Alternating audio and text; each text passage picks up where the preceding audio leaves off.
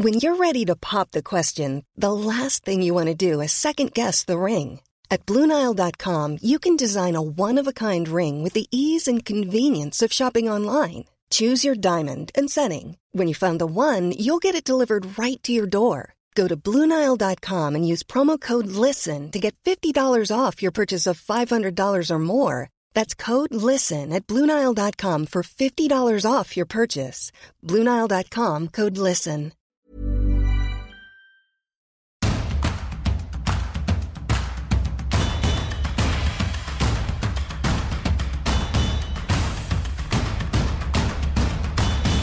Bonjour à tous et bienvenue dans Tour du Monde. Je suis Cyril Morin, journaliste à Eurosport et vous l'avez compris, Tour d'Europe s'adapte évidemment euh, au mondial puisque pendant toute la durée de la compétition, on se retrouvera euh, quand le FC Stream Team n'est pas là euh, bah, pour parler des autres équipes que de l'équipe de France, le Brésil, l'Argentine, l'Espagne, l'Allemagne, voilà, tous les cadors attendus dans cette Coupe du Monde, mais aussi les révélations. le programme aujourd'hui, bah, il est évidemment très chargé après avoir vu les 32 équipes rentrer en lice dans cette compétition on commencera avec un bilan global, euh, Elton Mokolo, et on parlera notamment de l'importance des très jeunes joueurs dans cette Coupe du Monde. Ce sera les cracks en pagaille. On enchaînera avec l'Allemagne. On ira voir David Lortolari qui nous expliquera à quel point la Mannschaft traverse une crise d'identité et s'inquiète avant le choc face à l'Espagne. L'Espagne justement, Anna Caro viendra nous expliquer pourquoi Luis Enrique continue sa bataille médiatique et continue surtout de séduire les siens. On enchaînera ensuite avec la Belgique, très inquiétante pour son entrée en lice face au Canada, mais victorieuse malgré tout. Sacha Tavolieri nous expliquera les dessous euh, des Diables Rouges et nous expliquera pourquoi il y a toujours autant de défenseurs âgés dans cette équipe. Et puis évidemment pour terminer ce tour du monde, on ira en Amérique latine pour parler des deux géants sud-américains. D'abord le Brésil, victorieux ce jeudi de la Serbie de 0. On parlera un petit peu du, niveau global de la Seleção. Et puis un gros point autour de l'Argentine, battu évidemment, c'était un des événements de la semaine euh, par l'Arabie Saoudite euh, et qui attend le Mexique dans un match au coup près qui pourrait être potentiellement le dernier de Lionel Messi en Coupe du Monde. Thomas Goubin nous éclairera sur tous ces points. Voilà, vous connaissez le programme très dense euh, de ce Tour du Monde. Alors, c'est parti. On va commencer ce Tour du Monde bah, par euh, une petite introduction avec Elton Mokolo, notre spécialiste habituellement de la Ligue 1, mais qui regarde absolument tous les matchs de cette Coupe du Monde et qui prend des notes. Voilà, tu es là, tu fais des anti-sèches sur tous les matchs. Euh, première question, Elton, déjà bienvenue dans Tour du Monde. Merci d'être là. La première question, Comment tu trouves cette Coupe du Monde jusqu'à présent Maintenant que quasiment toutes les équipes ont joué, on précise, euh, on enregistre cet extrait avant l'entrée en liste du Portugal et du Brésil. Bonjour Cyril, déjà très content d'être sur le Tour du Monde et pas sur le Tour d'Europe. Ça fait un peu bizarre parce qu'on est euh, dans du beaucoup plus vaste. Maintenant, pour répondre de manière beaucoup plus précise à ta question, moi j'ai quand même envie d'avoir un avis positif euh, sur ce mondial. Il y a le lot d'émotions parce qu'il ne faut pas oublier que, ok, on est attaché à la performance footballistique, mais il y a aussi la performance universelle. La Coupe du Monde, c'est grand public. Et par rapport à ça, on a eu quand même la victoire de l'Arabie Saoudite, la victoire euh, du Japon, le gros carton euh, de l'Espagne, ça c'est bien. Maintenant, on est sur une Coupe du Monde qui est pour moi homogène. Qui est homogène parce que c'était euh, attendu, il n'y a pas de grande nation qui se détache pour l'instant. Bon, même si on dira l'Espagne, on a quand même mis 7, mais dans le ranking des équipes attendues pour le mondial, c'était pas forcément l'Espagne qui était attendue. Faut pas oublier qu'on est sur une Coupe du Monde en automne, et j'insiste pas en hiver parce qu'on est encore en automne. et donc, par rapport à ça, les états de forme de certains joueurs, on l'a vu en club, mm. et bah, il y a une corrélation entre les états de forme en club et en sélection. Je vais te donner un exemple typique. Si l'Argentine a eu des difficultés, c'est aussi parce qu'il y a de nombreux joueurs qui sont en retour de blessure, et alors qu'il y a d'autres nations qui peuvent capitaliser sur des joueurs qui sont en pleine forme. Donc pour moi, ça contribue à quoi? Ça contribue à avoir une compétition qui est homogène, où il peut y avoir des surprises, comme on l'a vu jusque-là. Alors ce qu'on retient justement, c'est l'échec pour l'instant de l'Argentine euh, et de l'Allemagne, qui sont les deux plus grosses surprises de, ces premiers matchs. Euh, fallait s'y attendre un petit peu à cet échec-là. On en reparlera plus en détail évidemment avec nos correspondants, mais toi d'un œil extérieur, est-ce que ça t'a surpris malgré tout de, bah, de voir ces deux nations-là trébucher? Bah, Écoute Cyril, les Argentins, ils aiment bien parler euh, des journalistes de lundi. C'est une expression pour dire euh, oui, vous l'aviez vu, vous, l'aviez anticipé bien avant. Donc moi, je suis pas un journaliste du lundi. En l'occurrence, on est jeudi. Donc euh, j'avais pas vu la performance argentine de cette manière-là. Faut pas oublier qu'il y a quand même trois buts refusés en première période. Aloïs, le gardien saoudien, fait un grand match. Même chose pour Allemagne-Japon. Gonda fait un super match euh, côté japonais. L'Allemagne tape le poteau avec Gundogan. Donc on se dit, ok, l'Allemagne est au-dessus, mais l'Allemagne a un défaut de réalisme. Et le défaut de réalisme s'est transformé en mauvaise surprise parce que le Japon a su justement faire le dos rond et mettre ces fameux deux buts qui ont fait que le Japon est passé devant et a remporté ce match. Donc je m'attendais sûrement pas à ces deux prestations, enfin à ces deux résultats, à ces deux résultats finaux. Il y a un autre grand jeu quand il y a la Coupe du Monde, c'est aussi de comparer par aire géographique, évidemment. Euh, L'Europe est dominante comme c'était attendu. Euh, il y a quand même euh, bah, les pays asiatiques qui nous surprennent, autant par leur variété tactique que par leur intensité physique. Là encore, est-ce que c'est parce que on prête pas suffisamment attention à l'évolution de ce football, euh, ou simplement qu'ils réalisent des prestations de, très très haut niveau qui étaient difficiles à, prévoir face à une telle adversité C'est une question très intéressante parce qu'on a tendance à parler de Coupe du Monde arabe parce que mhm. c'est organisé au Qatar, mais il faut pas oublier qu'on est en Asie. C'est vrai qu'il n'y a pas non plus pléthore de joueurs asiatiques euh, dans les cinq grands championnats, ou plutôt dans les gros clubs. Évidemment, il y a Hugminson, il y a Kim, on l'a évoqué euh, récemment du côté de Naples, mais c'est pas comme s'il y avait pléthore de joueurs, alors que les joueurs sud-américains, les joueurs africains qui sont représentés dans les grands clubs, et eh ben, ça nous permet d'avoir une connexion particulière avec euh, ces continents. Mais c'est vrai que quand tu regardes le comportement global de ces équipes, c'est quand même satisfaisant. Après, on parle d'équipes qui peuvent capitaliser sur une certaine expérience en Coupe du Monde. Le Japon, une fois sur deux, est en huitième de finale.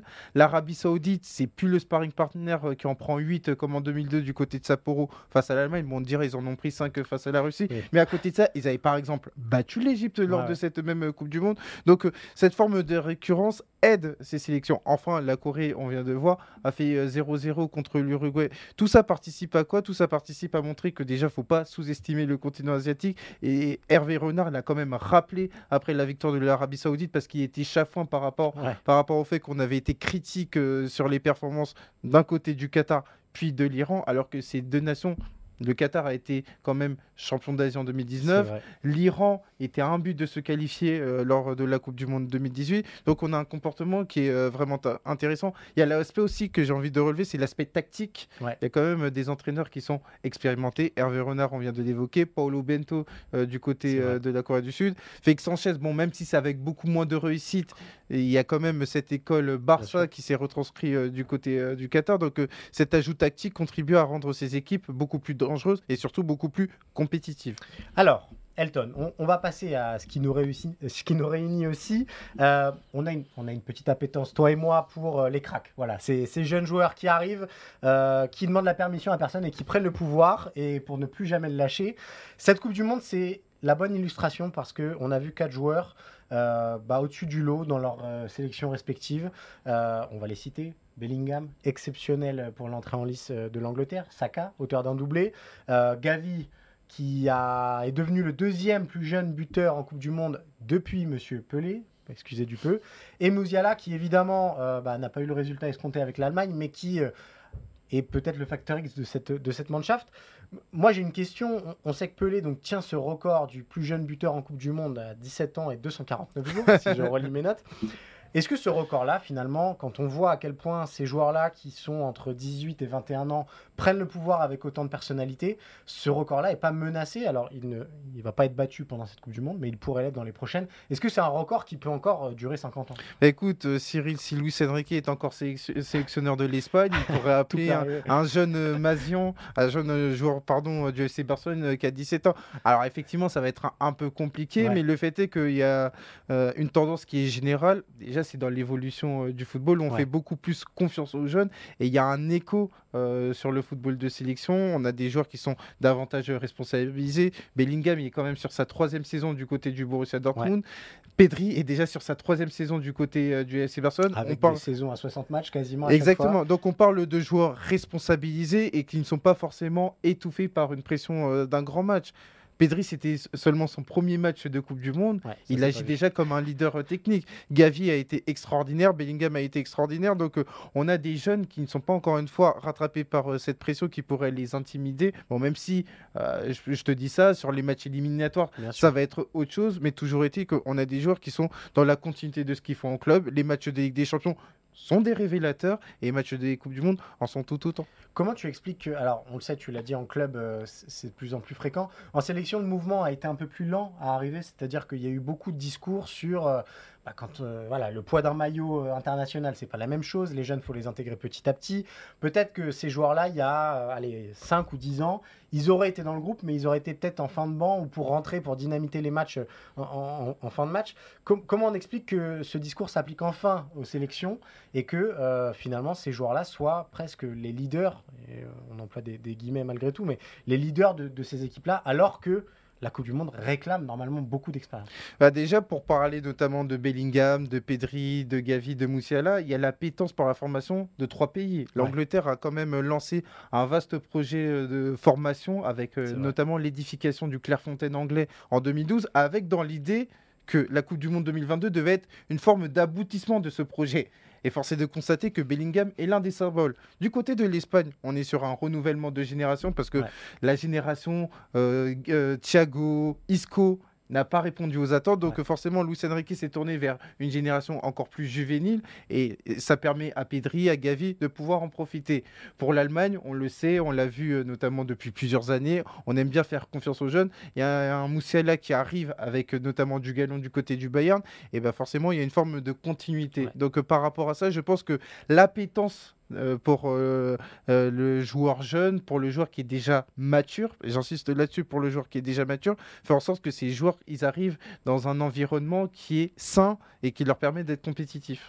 Tu parlais de, l'Angleterre qui avait mis un plan spécial.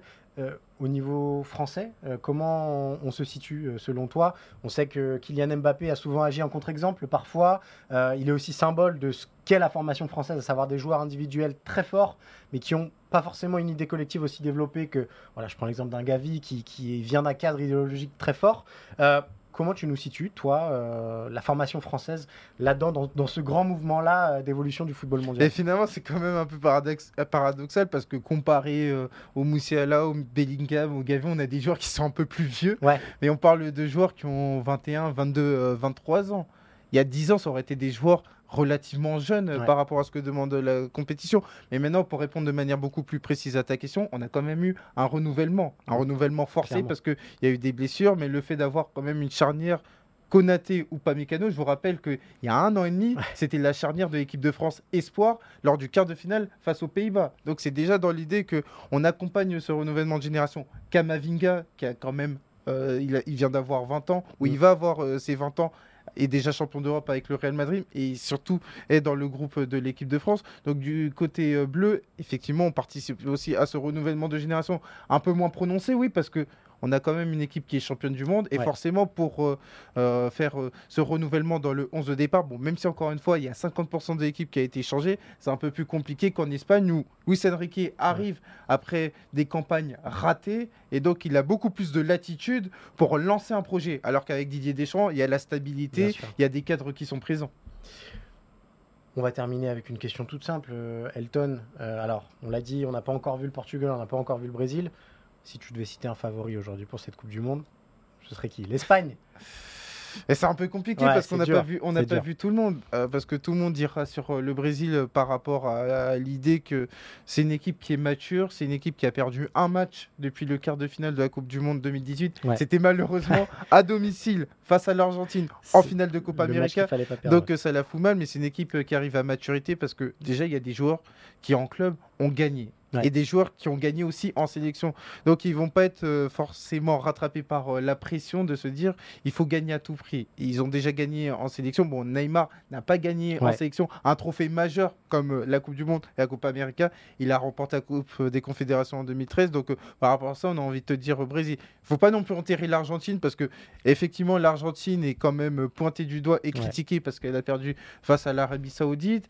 Mais si on se replonge dans l'histoire, l'Arabie Saoudite, euh, l'Argentine plutôt, avait perdu en 90 face au Cameroun avant d'aller en finale. Bon, je suis sûr que les Argentins ne vont absolument pas signer pour aller en finale et perdre une nouvelle fois. Mais toujours est-il que méfions-nous euh, du match 1. Le match 1 est très important et il ne définit pas la suite de la compétition. Alors à l'inverse, un petit outsider, l'équipe qu'on n'a pas vu venir et qui va aller loin ah, forcément, là, on est obligé de parler de l'Espagne. On est obligé de parler de l'Espagne parce que on a dans l'idée qu'on est sur une forme euh, pas d'aboutissement, mais de progression euh, dans le projet. Luis Enrique, Luis Enrique est arrivé en 2018. Bon, ensuite, il, a, il s'est mis de côté pour des raisons personnelles avant de revenir. Il y a eu l'Euro 2020 qui a été pour moi un accélérateur parce que ça a permis de crédibiliser le projet. Et ça, c'est très important, crédibiliser le projet. Et là, on est sur un, sélectionneur qui est dans une réflexion club. Il a pu travailler avec les profils qu'il voulait. Si tu veux, Cyril, hier, je regardais Marco Asensio qui est lié du côté du Real Madrid, qui est utilisé en faux neuf. Bon, Même si Luis Enrique déteste cette expression, parce que j'ai eu le plaisir de regarder son live Twitch, donc il faut considérer Asensio comme un avant-centre. Rodri, milieu de terrain à Manchester City, qui est défenseur, central. Donc, euh, on a dans l'idée que Luis Enrique a modelé un jeu qui permet à l'Espagne d'être compétitive avant, parce qu'il ne faut pas oublier que Luis Enrique est en fin de contrat, donc il faudra voir euh, quelle va être la suite. Mais toujours est-il que l'Espagne a marqué de nombreux points. Mais il ne faut pas oublier que là, il y a un révélateur, c'est dimanche, face à l'Allemagne, dans ce qui va être un, un 32e de finale de Coupe du Monde, face à une équipe qui doit gagner impérativement, sous peine de rentrer à Berlin. Tu m'offres les transitions euh, parfaites, Elton, puisque c'est la promesse de Tour du Monde. On va faire le Tour du Monde, et donc on va commencer par évoquer l'Allemagne avec David Lortolari. Tour du monde nous amène évidemment euh, vers l'Allemagne puisque la Mannschaft a été victime d'une des grandes sensations euh, bah, de ses premiers matchs lors de ce mondial. Cette défaite face au Japon, on accueille David Lortolari, notre spécialiste du football allemand. David, tout simplement, c'est quoi l'état d'esprit aujourd'hui en Allemagne? Est-ce que c'est panique à bord? Un peu, un peu, il faut être gardé, il faut garder raison, il faut être mesuré. Il y a un mélange, un mélange de sentiments depuis la fin du match euh, hier, depuis la seconde période en fait de ce match-là. Mhm. Il y a un peu de sidération, il y a un choc, euh, il y a aussi une énorme frustration, bien sûr, quand on voit le, scénario du match, qui fait penser aussi à de l'impuissance qu'on avait connue en 2018, bien sûr, sur certains des, des trois matchs de la Mannschaft à la Coupe du Monde 2018. Beaucoup de frustration, surtout les anciens. Euh, Gundogan, Neuer, Müller ont tous exprimé une vraie forte frustration euh, à l'issue de la rencontre. Ça, c'est un, point. Un autre point, c'est le choc, bien sûr, parce que quand on est l'Allemagne, quand on se lance dans une Coupe du Monde, on veut aller loin, on veut euh, servir de référence, et donc il y a une forme de choc. Et puis, bah, il y, a, y, a, un côté révolte que je trouve, moi, insuffisant. de la part du public, de la part des joueurs aussi. Euh, on est plus concentré, j'ai presque envie de vous dire, sur euh, les à côté du terrain, sur le brassard, sur la photo de l'avant-match. Dans la presse aussi beaucoup, on en a fait des kilomètres, euh, plus que sur le, vrai niveau de l'équipe, sur ce qu'elle a produit hier. Il y a beaucoup de critiques aussi qui sont parfois excessives, Cyril, peut-être pour certains joueurs. Et donc, on n'est pas encore du tout projeté sur une performance contre l'Espagne. Euh, c'est encore trop loin. Ce qui, ce qui nous a surpris, nous, euh, David, au moment d'analyser ce match, c'est qu'on a entendu notamment euh, Schweinsteiger être très offensif sur la chaîne ARD. il a succédé à Gundogan, tu en as parlé, qui visait lui aussi un petit peu la défense. moi, j'ai envie de renverser le prisme. Est-ce qu'aujourd'hui, les attaquants de cette Mannschaft sont ciblés? Parce que bah, cette équipe d'Allemagne, elle avait le match en main, elle a eu énormément d'occasions pour faire le break, mais euh, bah, elle n'a pas été euh, aussi tueuse qu'à l'accoutumée. Et euh, bah, derrière, elle s'est fait surprendre. Est-ce que l'attaque bah, de, cette équipe est visée un petit peu par la presse ou c'est encore que la défense qui est coupable, entre guillemets? Disons que c'est ils sont un peu préservés les attaquants et attaquants entre guillemets parce qu'est-ce que Kaya Vert c'est un avant-centre? est-ce que Serge Nabry est un finisseur?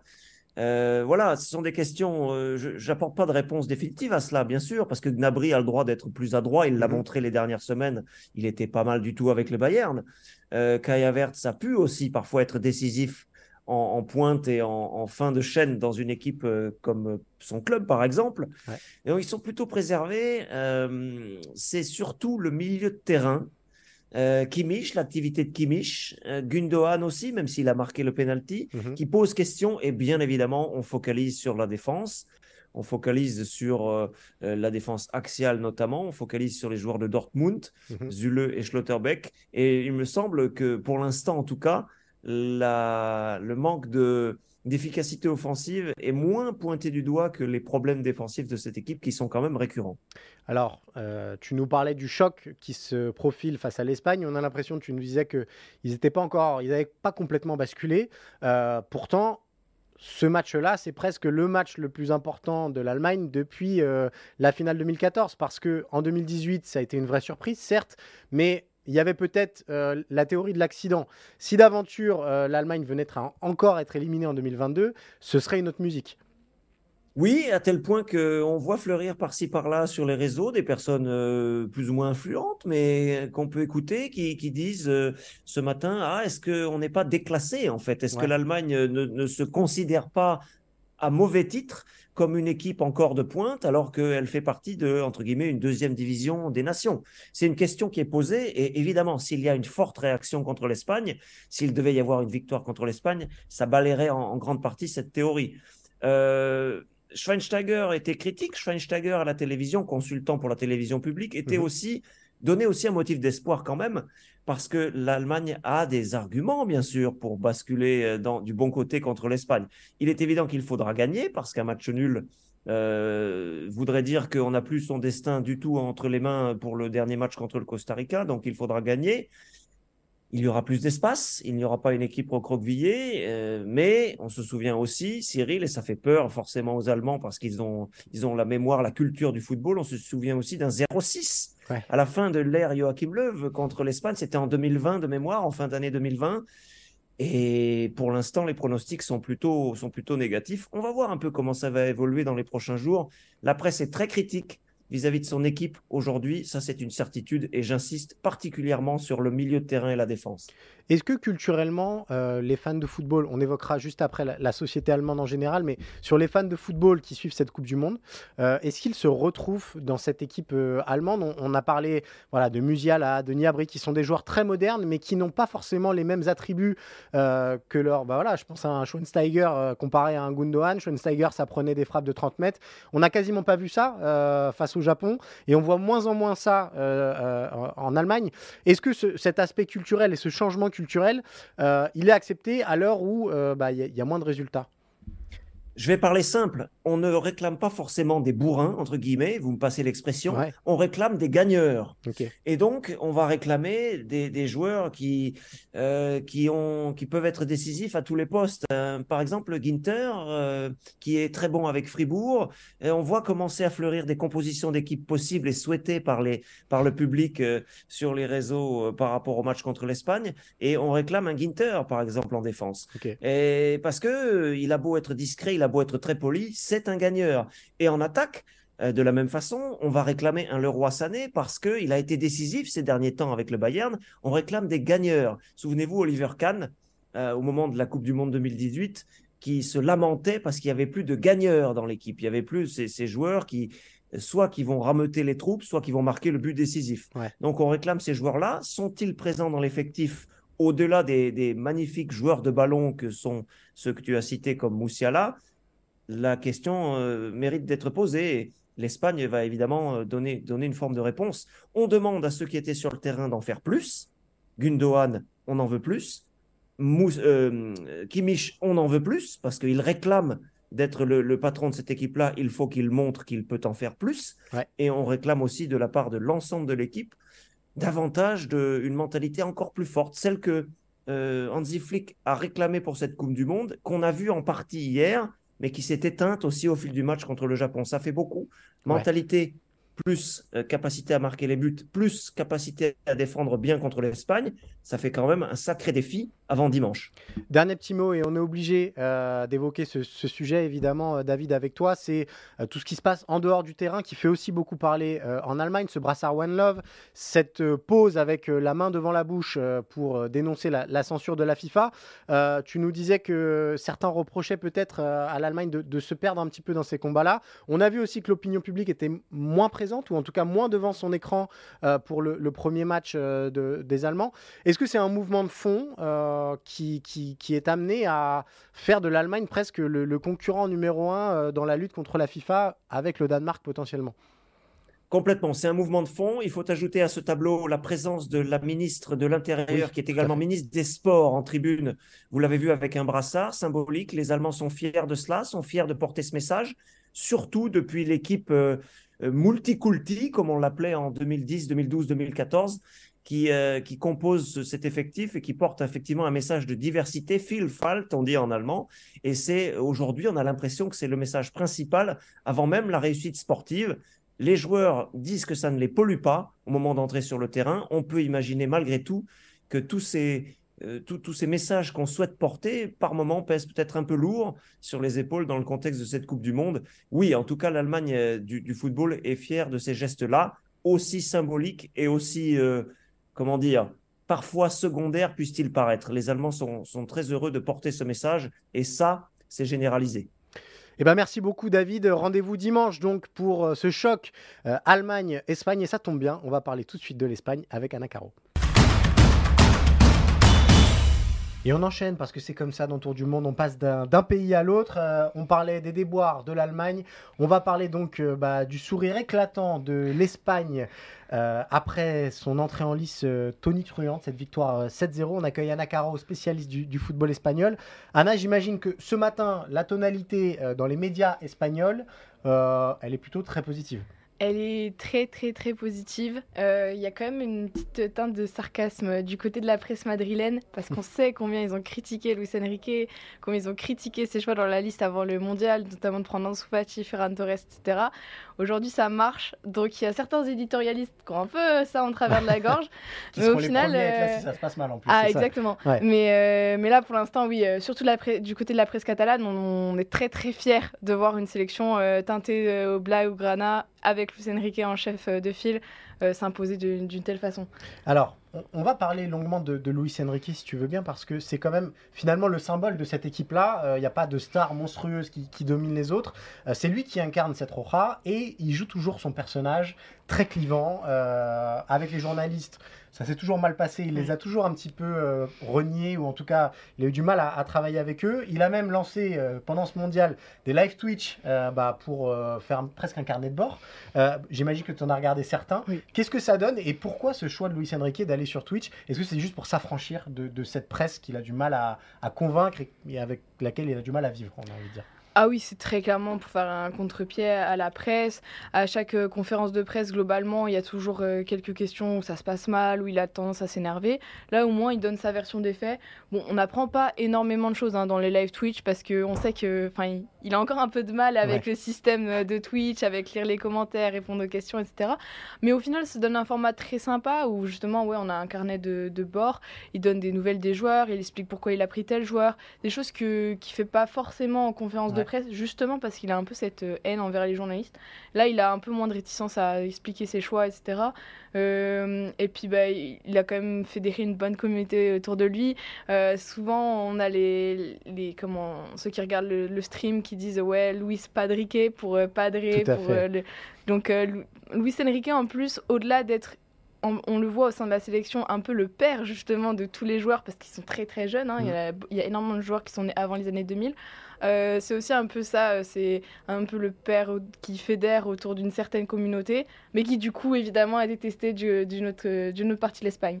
Alors justement, euh, on, parlait de cette équipe Blaugrana, la teinte Blaugrana ce qu'il a réussi, euh, alors ce n'était que le Costa Rica, évidemment, mais on a vu quand même des séquences ahurissantes de facilité, de, précision technique qui nous ont rappelé les, plus belles heures de la Roja. Euh, j'imagine que ça aussi s'est mis en avant dans son travail et c'est la patte de, de Luis Enrique.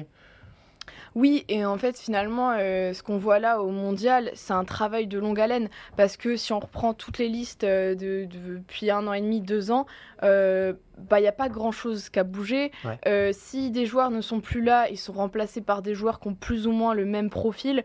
Et en fait, on se rend compte que Luis Enrique, il organise sa sélection un peu plus comme un club que comme une sélection. C'est-à-dire que là où, par exemple, on va avoir le pragmatisme de Didier Deschamps qui va se dire, bon, bah là, on n'a plus trop de latéraux en bonne forme, donc on va repasser euh, ou de piston du coup, on va repasser à 4 derrière. Lui, Luis Enrique, ça fait 2 ans, 3 ans et même plus, puisque du coup il a été remplacé sur un laps de temps, mais qui joue en 4-3-3, qui joue avec les mêmes têtes. Il a toujours fait confiance à Unai Simon et même quand il était dans, dans, un moment pas forcément facile, euh, là pareil, on voit que Jordi Alba est là, qui performe alors qu'il joue plus avec le Barça. Donc en fait, il a vraiment créé euh, une équipe pour jouer presque comme ce qu'il pourrait faire au Barça finalement quand on voit les profils qui sont retenus au niveau technique euh, etc euh, possession de jeu aussi. Euh, mais ça marche parce que c'est une équipe qui se connaît par cœur. On l'a vu là les automatismes c'est incroyable. Je pense qu'il y a aussi eu cette très très bonne préparation de sa part de se dire là on a un mondial, on va avoir que 10 jours pour préparer ce mondial. il faut que les joueurs se connaissent on voit par exemple en France que bah, la charnière centrale elle a encore du mal avec les automatismes. Là, ils se connaissent par cœur. Euh, ok, là c'était Rodri qui jouait à côté de la porte, mais la porte, ça fait un an et demi qu'il est, qu'il est installé là derrière. Donc en fait, on a une équipe qui tourne comme si elle avait joué ensemble depuis des années. Et c'est un petit peu le cas quand même. Alors on se souvient que, que Luis Enrique, euh, il y a quelques mois, avait tweeté euh, un espèce de petit tableau Excel pour rappeler les résultats récents de, de l'Espagne. J'imagine que là encore, après cette démonstration de force, on connaît la tendance euh, de la presse espagnole à s'enflammer un petit peu. On voit cette Roja aller très très haut et même d'ores et déjà éliminer quasiment l'Allemagne euh, dimanche euh, lors du prochain match alors ben, ça dépend là aussi de, de, quelle, presse, ouais. de quelle presse on prend parce que ben, justement ceux qui étaient bah, assez défavorables à Lucien Riquet et qui franchement n'y sont pas allés de main morte rappellent effectivement que ce n'était que le Costa Rica. On a vu hier que c'était quand même pas très fort.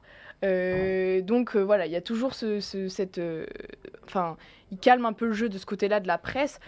évidemment, si on prend du côté de la presse catalane, c'est démonstration de force, la roja sur le toit du monde, etc. Après le premier match. Donc, donc ouais, il y a toujours il y a cette, y a cette effervescence. Non, non, c'est sûr, c'est sûr. Est-ce que il y a un joueur peut-être. Alors, on, disait que ça manquait un petit peu de star. Peut-être de ce joueur à même de d'amener euh, l'Espagne tout en haut. Euh, c'est c'est à la fois sa force et peut-être sa faiblesse. Si demain, euh, je sais pas, Gavi se blesse ou si Bousquet se blesse, est-ce que cette mécanique serait la même euh, Est-ce que tout le monde est aussi interchangeable que ça finalement? Euh, de l'extérieur, on a cette impression-là, mais c'est pas forcément le cas, j'imagine. Dans, dans, le milieu de terrain, c'est vrai qu'on a quand même euh, des profils qui sont vraiment uniques. Euh, surtout que du coup, les trois ont l'habitude de jouer en club ensemble, donc ils se connaissent par cœur. par exemple, si Rodri a été mis défenseur central, c'est parce que bah, Busquets, on peut pas le bouger en fait de sa place. J'ai du mal à croire que si par exemple Busquets se blesse, Rodri puisse lui succéder d'une telle façon. Euh, pareil pour Coquet, etc. On a vu à chaque fois que quand Coquet, par exemple, joue en 6 à la place de Busquets, c'était beaucoup plus compliqué. Donc euh, oui, il y a quand même ce milieu de terrain qui est très, enfin, qui est difficile à, bouger. Euh, pour le reste, ça va. Si on prend les, le, reste de l'équipe, c'est assez homogène. Pareil, en Fati, etc. On a vu en match amical qu'il il était là, il faisait, enfin, il répondait présent. Euh, donc euh, non, de ce côté-là, euh, de ce côté-là, non. Mais si on prend justement Rodri en conférence de presse avant le match là contre le Costa Rica, il a dit nous on n'a pas de grands joueurs, on n'a pas de stars, etc. Mais on a la meilleure équipe. Et en fait, ça, ça, représente très bien cette Roja. Il y avait eu la peur quand même avant le début du mondial en disant ouais ils n'ont pas de grand attaquant. Morata c'est pas c'est pas forcément terrible. hier il était même pas titulaire. et finalement il y a eu quand même 7 buts, dont un but de Morata quand même, mais, mais 7 buts. Donc, euh, donc en fait, euh, ça montre que bah, on n'est pas obligé de rester dans le schéma classique. Euh, le fait que les buts puissent venir de n'importe où, ça crée aussi un danger supplémentaire. Après, est-ce que ça suffira à passer, par exemple si on a un vrai, un vrai bloc bas qui défend bien, très compact, etc. Est-ce que ça suffira? C'est une autre question. Voilà, on verra bien. Et eh ben, on suivra évidemment cette Roja tout au long du mondial avec euh, Anna. On devrait les retrouver hein, euh, en huitième de finale. Ce serait une grosse surprise. voilà, ils sont bien partis. Euh, nous, on va enchaîner ce tour du monde et on va parler désormais de la Belgique. Évidemment, dans Tour du Monde, impossible de ne pas évoquer nos voisins belges bah, qui ont démarré leur compétition avec une victoire précieuse mais très très difficile face au Canada. On accueille Sacha Tavolieri, notre correspondant en Belgique. Euh, Sacha, j'imagine que c'est plus du soulagement euh, qui, prédomine aujourd'hui euh, en Belgique après cette victoire étriquée face au Canada. Salut Cyril, oui bien sûr, c'est une véritable... oui, un ouf de soulagement global parce qu'il y a eu tellement de points négatifs que quelque part il serait beaucoup trop difficile à les compter sur les doigts d'une mm. main plutôt, que, plutôt que dire les choses positives qui ont été. Euh, bien sûr, euh, la, Belgique retient globalement la faiblesse défensive de cette Belgique, euh, la façon dont ils se sont aussi fait marcher dessus en première période par les Canadiens qui avaient très très bien préparé leur coup, et surtout le manque de créativité dans la construction du jeu des Belges. Alors, ça fait depuis plusieurs mois maintenant qu'il y a ce refrain qui grandit en Belgique sur la génération dorée qui a laissé peut-être passer sa chance. Euh, de ce qu'on a vu euh, face au Canada, euh, c'est pas très rassurant. Est-ce que ces Belges-là sont en capacité de faire malgré tout un beau mondial à tes yeux et peut-être euh, de ce qui se dit en Belgique? Est-ce que euh, on se dit si c'est une demi-finale c'est déjà très bien ou on, qu'on vise encore euh, la victoire finale comme c'était le cas en, 2018 non, ça franchement, il faut être très clair avec tous les observateurs français et même à l'international qui suivent ton, ton, émission. Il, il, est évident que pour le moment, la Belgique n'est pas favorite, elle n'est pas construite comme favorite et il faut vraiment pas la voir comme telle. Aujourd'hui, la Belgique est un outsider tout au plus de cette compétition euh, euh, au Qatar. Et donc, euh, il faut remettre un petit peu les choses aussi au milieu de, je dirais, au, milieu de leur contexte. On est en, en, transition dans un chemin entre l'ancienne et la nouvelle génération. Ça, il faut vraiment en être conscient. les nouveaux joueurs euh, bien sûr, Amadou Onana euh, de Everton, que vous avez vu mm. du côté du LOSC, Arthur Théat du côté du Stade Rennais, qui est très intéressant, qui n'est pas titulaire pour le moment, en tout cas pas aligné euh, par Roberto Martinez, qui est également intéressant. Wout Fass, bien sûr, du côté de Reims, vous l'avez vu, il fait aujourd'hui les beaux jours de Leicester. Ce sont des joueurs qui doivent monter, montrer aussi ce, dont ils, ce dont ils sont capables et monter en puissance mais pour le moment, ils sont toujours barrés par les, vieux grands-pères qui jouent leur dernière compétition. Hein. Euh, Toby Alderweireld, le défenseur central aujourd'hui de l'Antwerp, passé par l'Ajax et, Tottenham, que tu connais bien, vit sa dernière compétition, il l'a annoncé. On sent aussi que Jan Vertonghen, de toute façon, même s'il ne veut plus la vivre, parce qu'on a l'impression qu'il s'accroche euh, vraiment euh, un petit peu comme une sangsue à cette équipe nationale et il joue un peu trop de son statut et ça commence à énerver euh, la plupart des gens au pays. Ça, on peut vous le donner comme info. Ça commence à être, euh, en tout cas en Belgique, très mal perçu. Eh bien, lui, vivra aussi sa dernière compétition. Et puis voilà, à voir un petit peu dans quelle, euh, dans, dans quelle situation se retrouvera Eden Hazard dans, dans deux ans à l'Euro 2024. Mais voilà, on arrive vraiment à la, au bout du bout, au bout du tunnel. On savait que cette génération dirait au revoir lors du Qatar 2022 au plus haut niveau. Maintenant, il faut savoir construire un résultat sur base de ça, c'est-à-dire être pragmatique, efficace, jouer de cette fameuse expérience pour aller récupérer un petit peu le, sel euh, de, ce qui avait fait euh, notre défaite euh, face à la France en demi-finale de la, de la Coupe du Monde en 2018 et qui avait permis forcément à la France d'aller chercher le titre par la suite, c'est-à-dire cette froideur, cette capacité de faire des différences même quand on n'est pas bon dans le jeu. Et voilà, ça nous a un petit peu réussi face au Canada on espère voir au moins plus de maîtrise euh, face au Maroc, même si, le, même si la construction n'y est pas. Est-ce que, alors on, va parler de la défense un petit peu, parce que c'est vrai que ce qu'on a vu face au Canada était très inquiétant. Euh, tu nous as parlé de théâtre notamment. Est-ce qu'il y a une chance de voir Roberto Martinez changer ses hommes en cours de compétition, ou est-ce que c'est les soldats de Martinez euh, qu'il va partir avec eux et que jusqu'au bout, il, risque de mourir peut-être même avec eux? Des hommes ont marqué des points, c'est évident. Euh, Amadou Onana a été euh, bien sûr mis en avant dans, la deuxième période face au Canada. Il pourrait bien sûr prendre la place de Yuri Tillemans qui, qui s'est complètement écroulé. Très timide. très timide. Très très timide, complètement euh, sous l'été noir, mis sous l'été noir d'ailleurs par la vitesse et, la puissance d'Alfonso Davis. Il y a d'ailleurs une petite vidéo qui circule sur les réseaux où il se fait complètement mettre, mettre en joue par, par l'ailier de du Bayern Munich. Donc euh, très compliqué euh, pour Yuri Tillemans qui pourrait donc perdre sa place en lieu et place de Amadou Onana. Mais pour le moment, cette histoire de statut commence à traiter, trotter dans la tête de, beaucoup de, personnes, les joueurs euh, y compris. C'est une info qu'on peut vous donner ici sur Eurosport. Les, les, joueurs parfois se posent des questions. Voilà, ils le font, ils le font savoir et, et, ils vivent parfois aussi les choses de façon un peu bizarre. Voilà, c'est sous forme d'interrogation au minimum pour pas dire plus. Euh, notamment, cette, voilà, cette titularisation d'Ian Vertonghen, personne ne la comprend sportivement, personne ne la comprend euh, aussi d'un point de vue, euh, ne serait-ce que d'un point de vue global collectif, puisqu'il n'apporte rien en fait concrètement. Et on a l'impression qu'on est obligé de jouer avec quelqu'un qui nous déforce plus qu'il nous renforce, mais pour des raisons qui sont bien plus des raisons de, de statut, d'autorité, et pour ne pas que forcément cette personne-là qui ne jouerait plus commence à mettre la zizanie dans le groupe. Alors c'est bien, mais à un moment donné, même si c'est le plus capé de notre équipe nationale et qu'il a, c'est le joueur qui a le plus de sélections à l'heure actuelle, je pense qu'on n'est pas loin des 120, 120, entre 120 et 130 sélections, euh, il faut aussi mettre son ego de côté et justement faire jouer des, des, des, personnes qui méritent, comme Arthur Théâtre, qui avait été très bon dans le match amical face à l'Égypte. Euh, il avait été performant, il avait tenu euh, vraiment bien Mohamed Salah, même si c'est pas à grand Mohamed Salah qu'on avait vu dans ce match, bah, il avait quand même fait le travail. Et puis surtout, c'est un joueur qui amène de la vitesse, de la percussion et de la personnalité. Ce sont trois caractéristiques dont la Belgique a besoin en général et aura besoin pour aller très loin dans cette compétition. Dernière petite question, parce que le tableau est très noir malgré la victoire. Il y a quand même bah, un cas qui cristallise encore beaucoup de questions en Belgique, c'est évidemment Romelu Lukaku, qui ne sera pas là face au Maroc, ça c'est d'ores et déjà sûr. Est-ce que ce Romelu Lukaku, avec toute l'incertitude qui plane autour de lui peut vraiment changer le visage de cette équipe Ou est-ce que là aussi, euh, les inquiétudes sont très nombreuses euh, à son égard en Belgique? Non, Romelu Lukaku est attendu euh, non pas comme un sauveur, mais véritablement comme un homme à 50% en qui amènerait, je dirais, à 50% en plus la qualité du, niveau des, Belges. Et ça, c'est important à, dire.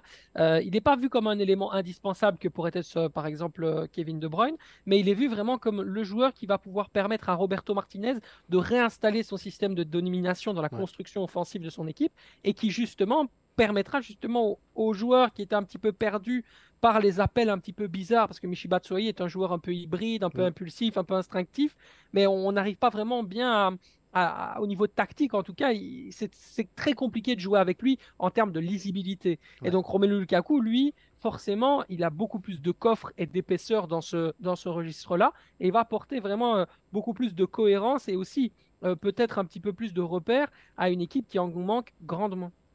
Et ben voilà, on suivra évidemment l'aventure euh, des Diables Rouges euh, dans ce mondial. Merci beaucoup, euh, Sacha. Et nous, on va tourner la page européenne et on va s'envoler pour l'Amérique latine. Et on termine ce tour du monde évidemment par un passage obligatoire en Amérique latine. On rejoint Thomas Goubin, notre spécialiste du football sud-américain. Salut Thomas, on te rejoint euh, juste dans la foulée euh, de la victoire du Brésil euh, face à la Serbie, une victoire 2-0 avec un but exceptionnel. On vous conseille d'aller le voir si vous ne l'avez pas vu, de Richard Lisson. bah, Peut-être un petit mot, qu'est-ce que tu as pensé de cette entrée en liste des grands favoris dans, ce mondial? Salut Cyril, je crois que comme tout le monde, j'ai vu que c'était assez poussif, surtout en première période. mais dès qu'ils ont accéléré, quand même, on a vu tout le potentiel, notamment offensif, de cette équipe qui était un peu, un peu coupée en deux aujourd'hui. Ouais. Euh, et je crois aussi ce qu'il faut retenir, c'est que le Brésil voilà, faisait face à un adversaire, la Serbie, qui était peut-être par exemple plus redoutable que l'adversaire de l'équipe de France, euh, l'Australie. Euh, donc ce, 2-0 avec une équipe du Brésil qui a eu énormément d'occasions en fin de match et qu'on a concédé très peu, je crois que c'est une bonne base pour débuter à travailler et pour que Tite, le sélectionneur, commence à ajuster certaines choses parce qu'en termes de fonctionnement collectif, ça a quand même pas été très convaincant ce soir. Ouais. Alors il y a une grosse inquiétude évidemment, c'est la sortie de, Neymar. À cette heure, on n'a pas beaucoup plus d'infos, donc euh, évidemment rendez-vous sur eurosport.fr pour suivre le développement euh, de l'affaire et savoir si Neymar manquera euh, d'éventuels matchs de, la Célessao. Thomas, on vient surtout te voir parce que cette semaine, il y a eu un choc immense avec presque une déflagration pour l'Argentine et cette défaite face à l'Arabie Saoudite en, ouverture. bah déjà à quelques jours de le deuxième match décisif décisif face au Mexique. C'est quoi l'état d'esprit euh, en Argentine et dans la presse argentine ces, dernières heures? Évidemment, il y a, l'espoir que l'équipe euh, voilà, rebondisse, mais il y a quand même une chape de plomb qui est tombée sur le pays. Euh, L'Argentine est arrivée, peut-être pas dans la peau d'un favori, mais on pense avoir ses chances pour enfin gagner une Coupe du Monde, sa troisième Coupe du Monde.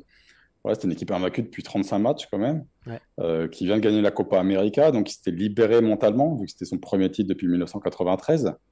Et tout le monde attendait, euh, pas forcément une démonstration face à l'Arabie Saoudite, mais forcément une victoire, une mise en route pour ensuite euh, voilà, se projeter sereinement sur les prochains matchs.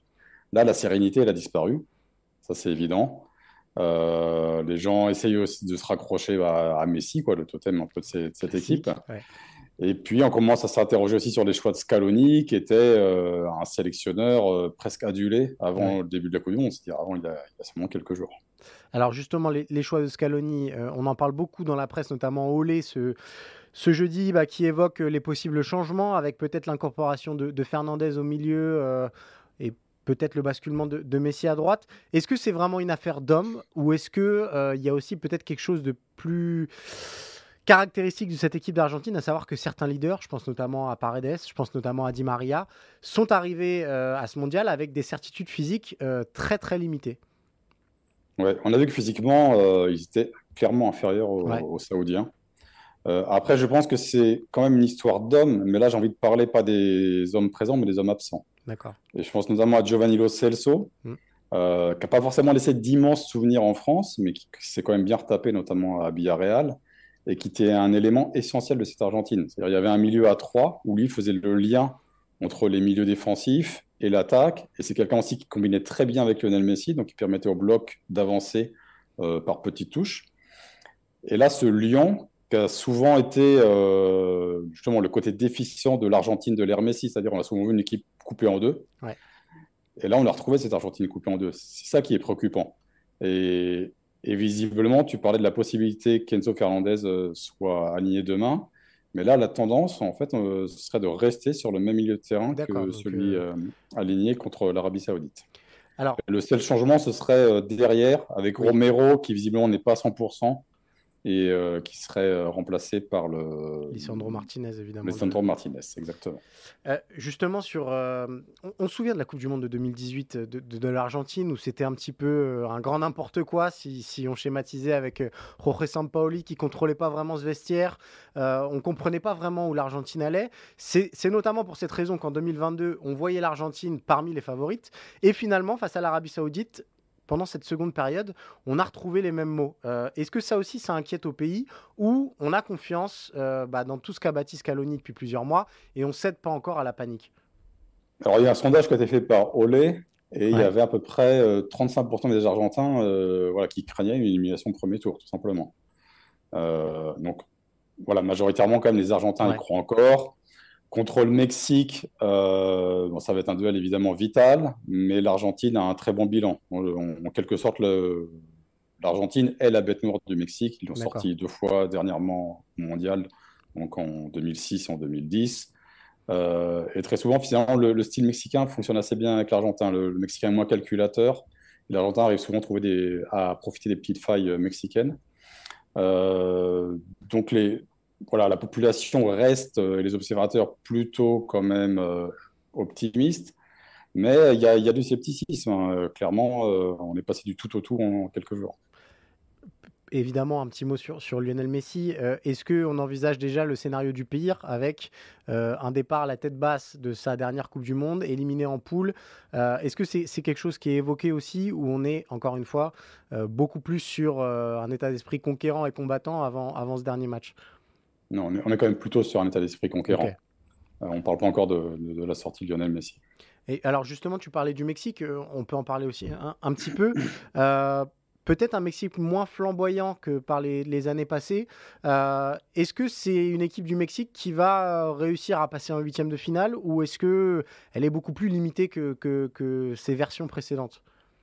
Pour moi, c'est l'équipe la plus limitée du 21e siècle. Ah ouais, carrément, d'accord. pour le Mexique. Euh, en termes de fonctionnement collectif qu'ils ont fait contre la Pologne, j'ai trouvé ça assez convaincant.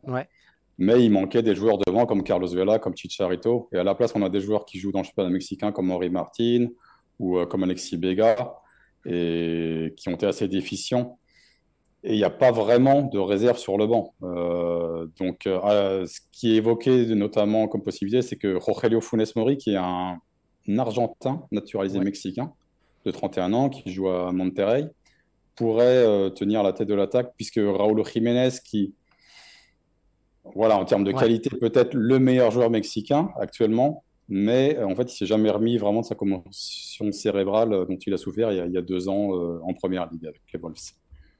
Dernier petit mot peut-être sur l'Équateur qui, qui, rejoue bah, des, on est alors je suis perdu dans les jours avec cette Coupe du Monde. Euh, on est jeudi, voilà, qui rejoue dès vendredi. Euh, on les a vus très séduisants, mais c'était face au Qatar. C'est un petit peu compliqué à, à, situer ce, Qatar-là. Qu'est-ce qu'il faut attendre peut-être de, l'Équateur dans cette Coupe du Monde? Est-ce que ça peut être une très bonne surprise euh, comme l'avait été le, Costa Rica à l'époque? Ouais, je pense qu'il faut attendre une équipe sans complexe. Euh, c'est une équipe très jeune, très conquérante, qui en plus a un grand buteur comme, comme Ener Valencia, qui a marqué les deux buts euh, dans le match inaugural. Même s'il y a un doute euh, justement sur sa santé, on ne sait pas encore s'il sera titulaire demain. et c'est une équipe oui, qui, qui a l'ambition, enfin l'entraîneur a dit qu'il voulait manger le foie de tous ses adversaires. Donc voilà, c'est dit d'une manière assez virulente, mais ça, comment dire, ça transmet vraiment l'état d'esprit de cette équipe qui a beaucoup de talent, très jeune, ce qui peut être son défaut aussi, c'est-à-dire bah, ce, manque d'expérience. Et ben voilà, vous savez tout sur le panorama sud-américain dans cette euh, Coupe du Monde. Merci beaucoup Thomas. On se retrouvera tout au long de cette compétition avec Thomas, ne, vous inquiétez pas.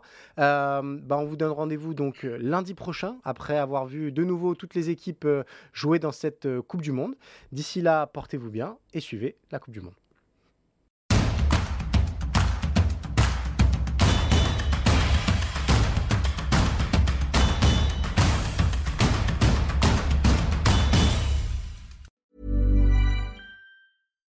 When you make decisions for your company, you look for the no-brainers. And if you have a lot of mailing to do, stamps.com is the ultimate no-brainer. It streamlines your processes to make your business more efficient, which makes you less busy.